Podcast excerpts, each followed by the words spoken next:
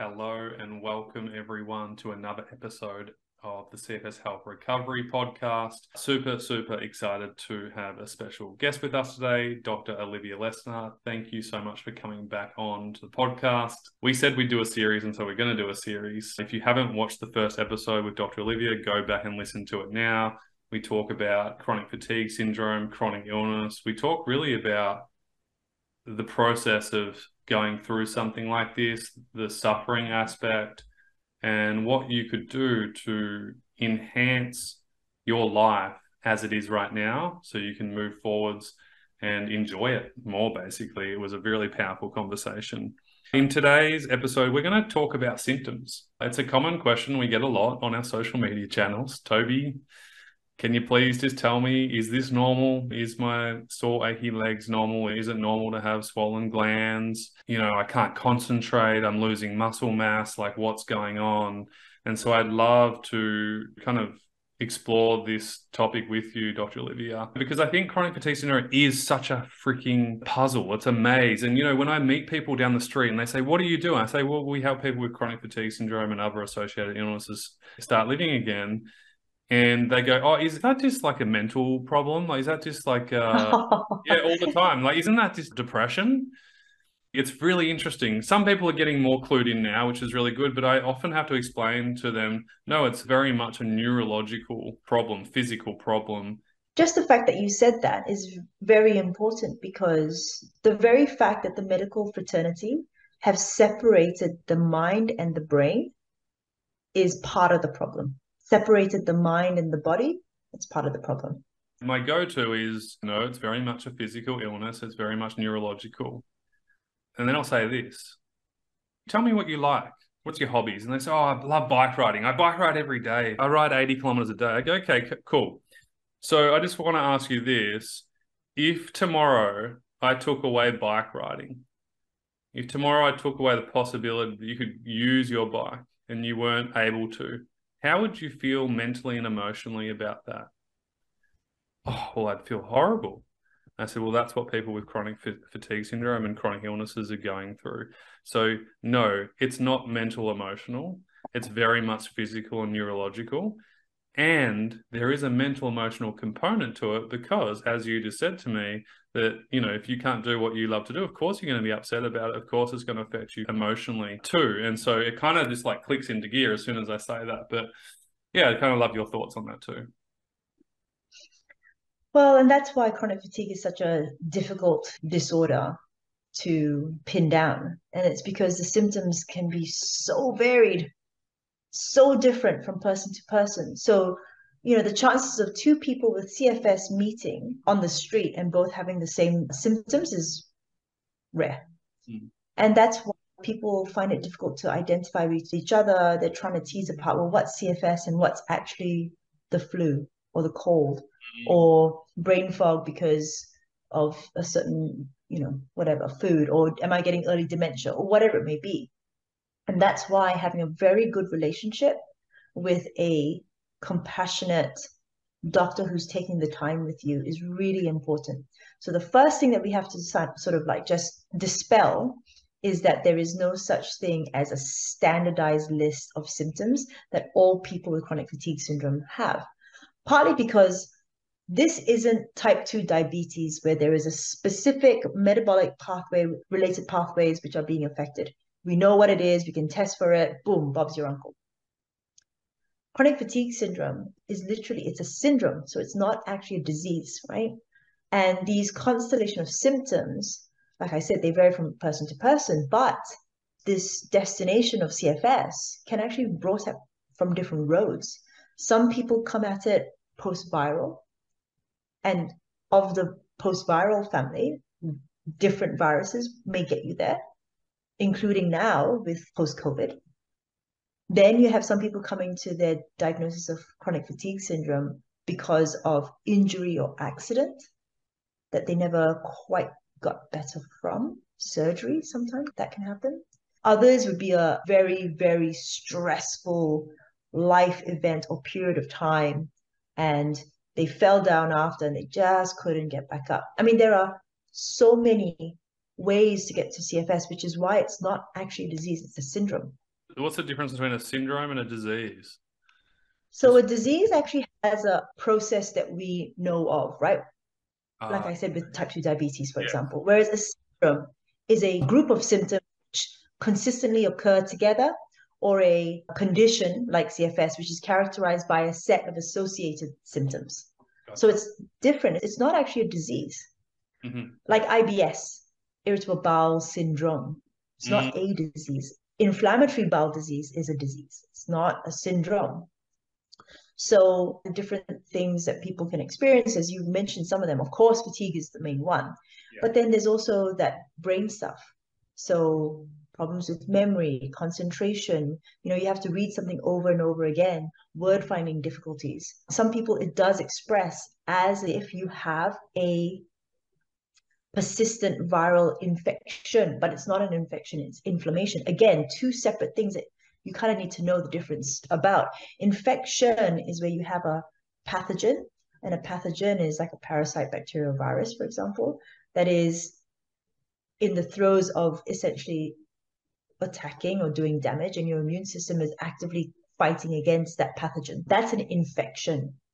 Now, most infections will have inflammation. Inflammation is, you know, like if you cut yourself, there's redness, there's swelling, there's a bit of heat, there might be a bit of itching.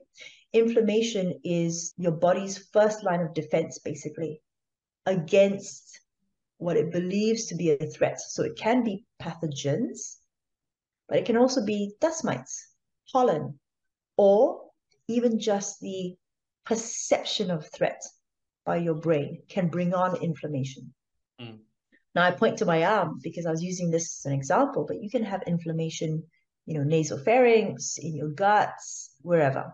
Mm. And because of that inflammation that can be brought on, some CFS patients feel like they're constantly getting sick. Their immune system is shot. They're catching everything that's going around.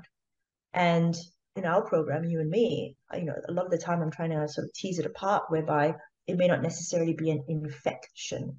It may be inflammation. Mm. And inflammation will include those symptoms like sore throats and even enlarged lymph nodes because your immune system is looking for an enemy and it's constantly like sampling the environment, taking it back to the lymph nodes to present it to other cells, immune cells to say, Have you seen this before? Because if it is a part of a virus that it's presenting, right, your immune cells will go, Oh, I haven't seen that before. Let me go make some antibodies. And that's how that cycle works. And like you also said, you know, other symptoms can be sort of that unexplained muscle or, or joint pain, or many people with CFS complain of unrefreshing sleep or issues with sleep. Well, that's the myth that people don't understand. People who don't experience chronic fatigue syndrome, they just think you sleep all day and that you're kind of lazy. You know, they're like, oh, you sleep all day. From what I've kind of watched and seen over the last decade, is that there's kind of two to three stages of recovery, but they're very different. The first stage is the acute stage of suffering where you are exhausted, the lethargy is through the roof.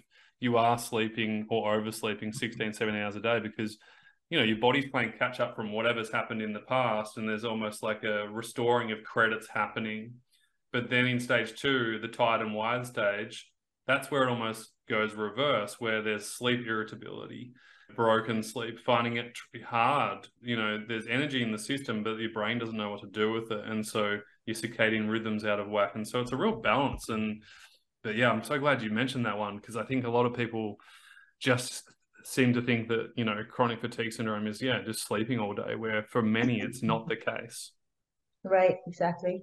And look, that's why having a practitioner that you're familiar with or who's familiar with you in your case is very important because, and this is a problem that happens with all patients with a chronic disease, especially patients with psychiatric issues, because everybody defines them by that. They start to define themselves by their disease. I've had patients come in to talk to me about whatever. It could be pain in the tummy, right? Oh, doc, I've got a pain in the tummy. But I also have bipolar disease. Like they're constantly apologizing for themselves because the world has invalidated them and their symptoms. And they start to invalidate themselves. Don't do that. You can absolutely have CFS and have IBS. You can have CFS and anxiety. You can have CFS and then have a run of allergies, you know, but everyone starts to see themselves with this main disease picture, this main syndrome picture. I have or I am bipolar. I have CFS. And then every other symptom that comes their way or issue that comes their way is seen through this lens. That's why it's important to have a doctor you trust. These conversations are so funny because they just go so much deeper than the surface level. And I have to add into that because one of the things we do inside our program, we notice, especially initially, the identification of their illness and who they are. And so rather than say, hey, doc, I'm experiencing X, Y, Z, they'll say, my chronic fatigue syndrome is doing this to me. And mm-hmm. so I pull members up, and Gemma Hanley, our resident mindset coach, will help with this too, because is it yours or is it just an experience that you're having? One, you have to reframe. Reframe. And how does it feel if you keep saying, my this, my that? It's, you know, my depression, you're holding on to it like it's who you are. But what if you just said, right now I'm experiencing a bout of depression? How much of a difference does that feel just by saying that? That's right. Yeah, 100%. Yeah, I totally agree. So, so as far as symptoms go, it's those things plus more. I mean, the whole list is there. And like you just said, you know, you go from acute to tired and wired and that can change with other symptomatology as well. So you can go from not having sore throats as being part of your symptom stack, and then all of a sudden you start getting sore throats. And that's why you got to check in with your doctor because you could very well be someone who, you know, you have CFS and oh, you also have an actual infection, but you need to sort that out, right? That conversation needs to happen, that check ins need to happen. Yeah, let's just just for the sake of people who are new to this and they're going, "What's going on?" I'll bring up a couple off the top of my head. Obviously, we spoke about brain fog, lethargy, concentration issues. Um, one of the other things is dizziness. Headaches is a huge one. You've done some awesome lesson sessions inside that program on that. I know you've just done one recently. Gut issues, you know, constipation, diarrhea, intolerance, sensitivities, anything else kind of ring to mind? and also people have to understand that CFS, because of whatever various pathways are being activated or um, immune systems which is being activated, there are also associated other syndromes or other issues. So a lot of people with ME/CFS may also experience postural orthostatic tachycardia syndrome. And POTS is where you get dizziness or your heart beats really fast, for example, when you go from a lying or a sitting position to a standing position. Yeah. Or where your blood pulls at your feet, you're not able to pump that blood away from gravity as effectively, right? So is it your CFS or is it your POTS? And this is why, like I said, the conversation with your doctor is very important.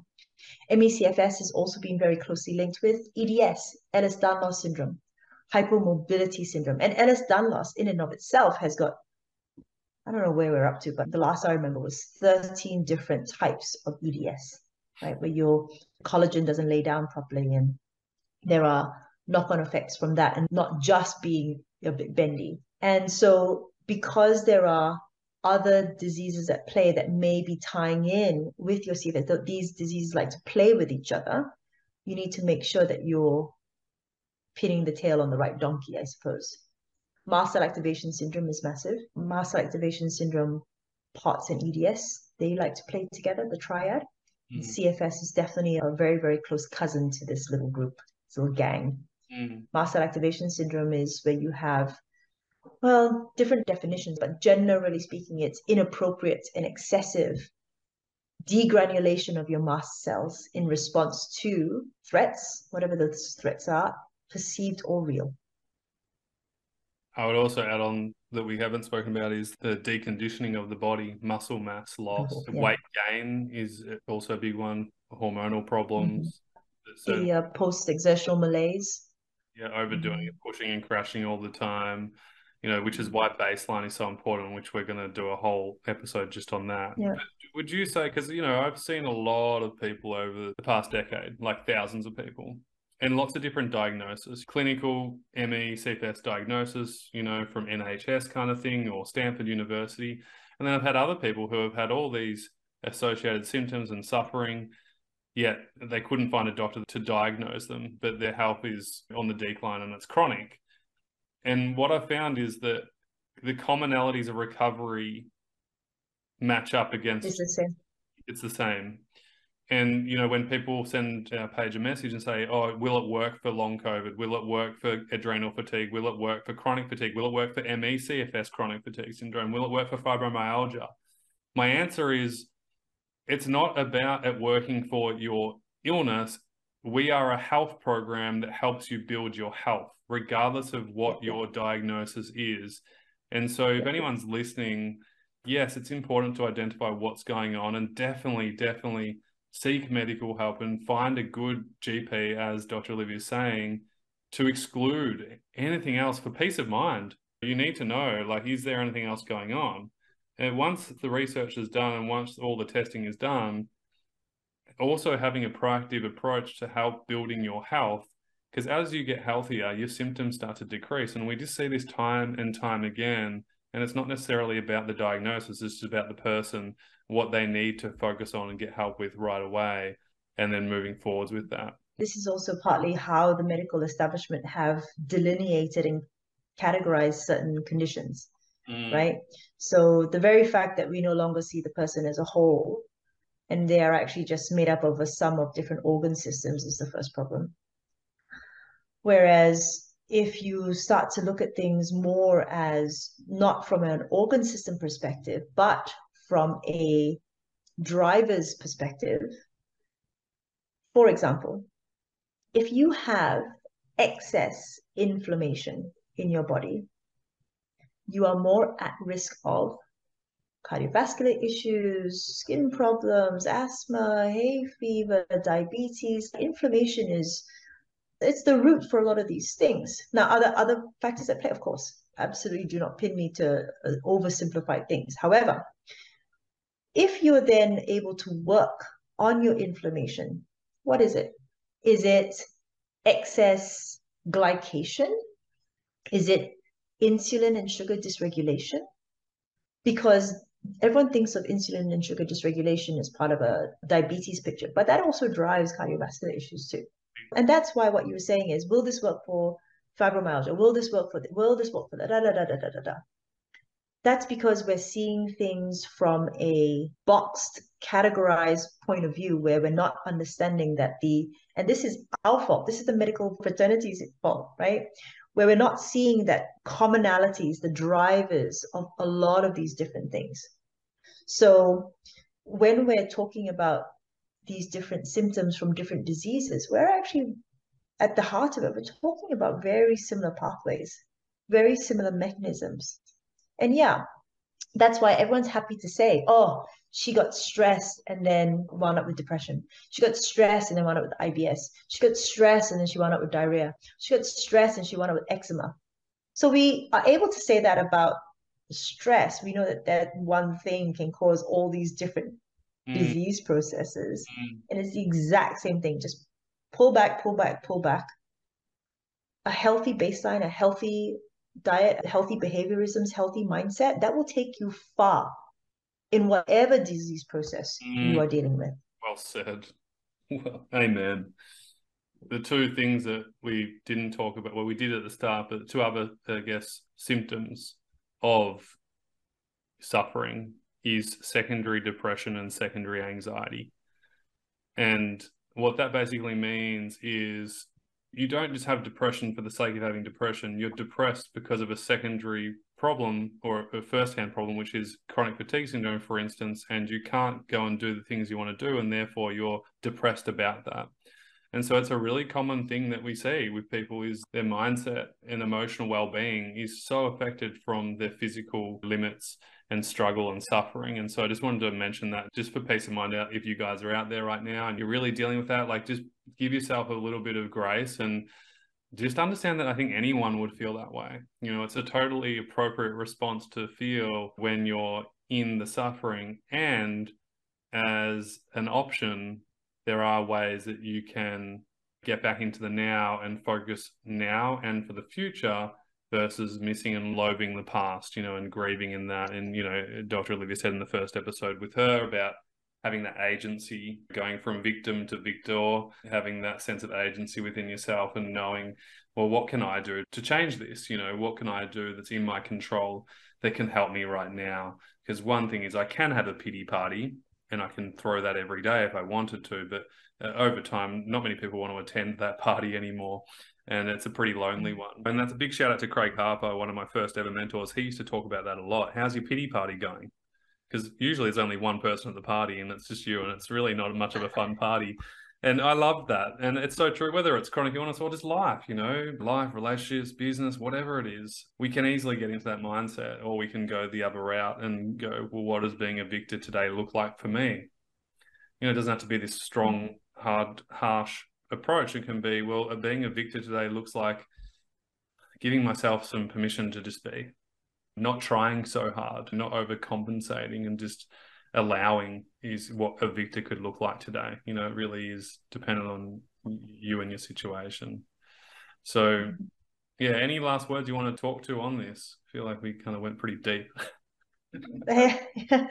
Look, you know, you wanted to talk about symptoms, and I think that people if they're asking random strangers on the internet what symptoms of CFS look like, it means that they don't have a good relationship with their doctor. So that's something that needs to be rectified. Mm. And okay, fine, you may not have someone near you, but there's always Zoom that you can do. Or it doesn't have to be a doctor, right? It could be a health professional who understands CFS. Because once you've gone through the medical ringer and you've got your diagnosis, then you just need some help and support with regards to your diagnosis. And, you know, programs like CFS Health are very helpful because there are lots of people in the program who are going through something similar. Mm-hmm. There's obviously the coaches. I think what two of you? No, three of you came out the other side of CFS. Is that right? You, Jem, and Eric. So we've got four specialist coaches right now Erin Enright, Ahil Gannison, Gemma Hanley, and Steph Ryan, who've come out the other end of their recovery. And yeah, they did the actual program and then, you know, they went on to do their own studies in their own mm. fields. So obviously we have a specialist in movement, specialist in mindset, specialist in general health and well-being. So it's pretty cool. So including you, that's five. And I think with the patients, it would be sometimes when a new symptom pops up, of course, you got to make sure that it's not a separate disease process right?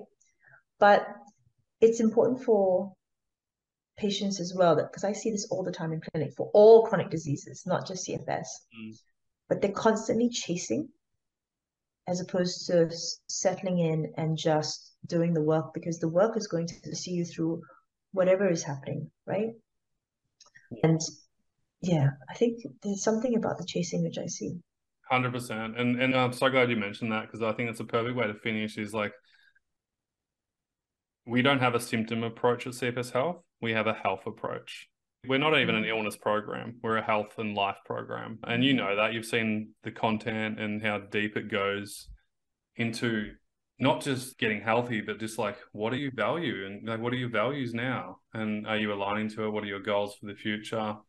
You know, getting really in touch with yourself and having that future focus is just so important. So, you know, I think it's just spot on of like, yeah, once you've got your diagnosis, or even if you don't, I was lucky after two years that I did get a diagnosis from a specialist. But in saying that, I'm the type of person that almost don't care. Just tell me what to do. Like, what can I do to help myself? You know, and there are those people who need that confirmation first, which is so understandable. And then there's other people who's like, I had a client once in England who said, I'm on a 12 month waiting list for the NHS. I want to do your program right now because I don't want to wait and do nothing for the next 12 months. And it was awesome because she went from like struggling and no idea of what a baseline meant to then literally, you know, rebuilding and regaining her life back again and no longer needing that appointment in the first place. So, you know, you don't have to wait for things. You can start now by taking that control back in yourself and focusing. Oh, that's the problem with these conversations with you. We can go on and on and on. I know you want to wrap this up, but uh, I was gonna I was just gonna say about you know I I I do less and less testing with patients now because a lot of these tests are expensive. Right?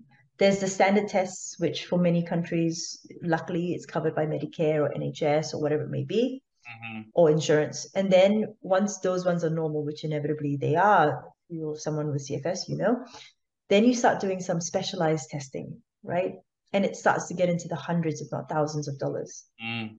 And I always say to patients, how does this test change management? That's why I rarely do. I mean, don't get me wrong, I of course still do, but I rarely do microbiome testing as a first off because they're very expensive. You get this massive list of all these gut bacteria that's in there. And then it's, well, what do I do? Because at the end of the day, the answer, generally speaking, is very similar to what you would have done if you didn't get that microbiome test. That is cut out the shit, add in the good, healthy fats, eating regularly. Long term approach. Yeah. Right, exactly. So, because uh, look, I'm a terrain doctor, that's why I don't deal too much with probiotics. Prebiotics, yes, but I don't do too much with probiotics anymore. Little bits and pieces here and there, like those with very, very good evidence for sure. But I'm a terrain doctor, so I work more on what is the gut looking like? What's the food you're putting in there? What's the pH doing? How often are you having a poo? That kind of stuff, because when the terrain is right, the right bugs will grow. Mm-hmm. Simple as that. So, how does testing change management? Because I've seen patients chase and chase and chase and chase these tests and trying to chase a diagnosis and da da da.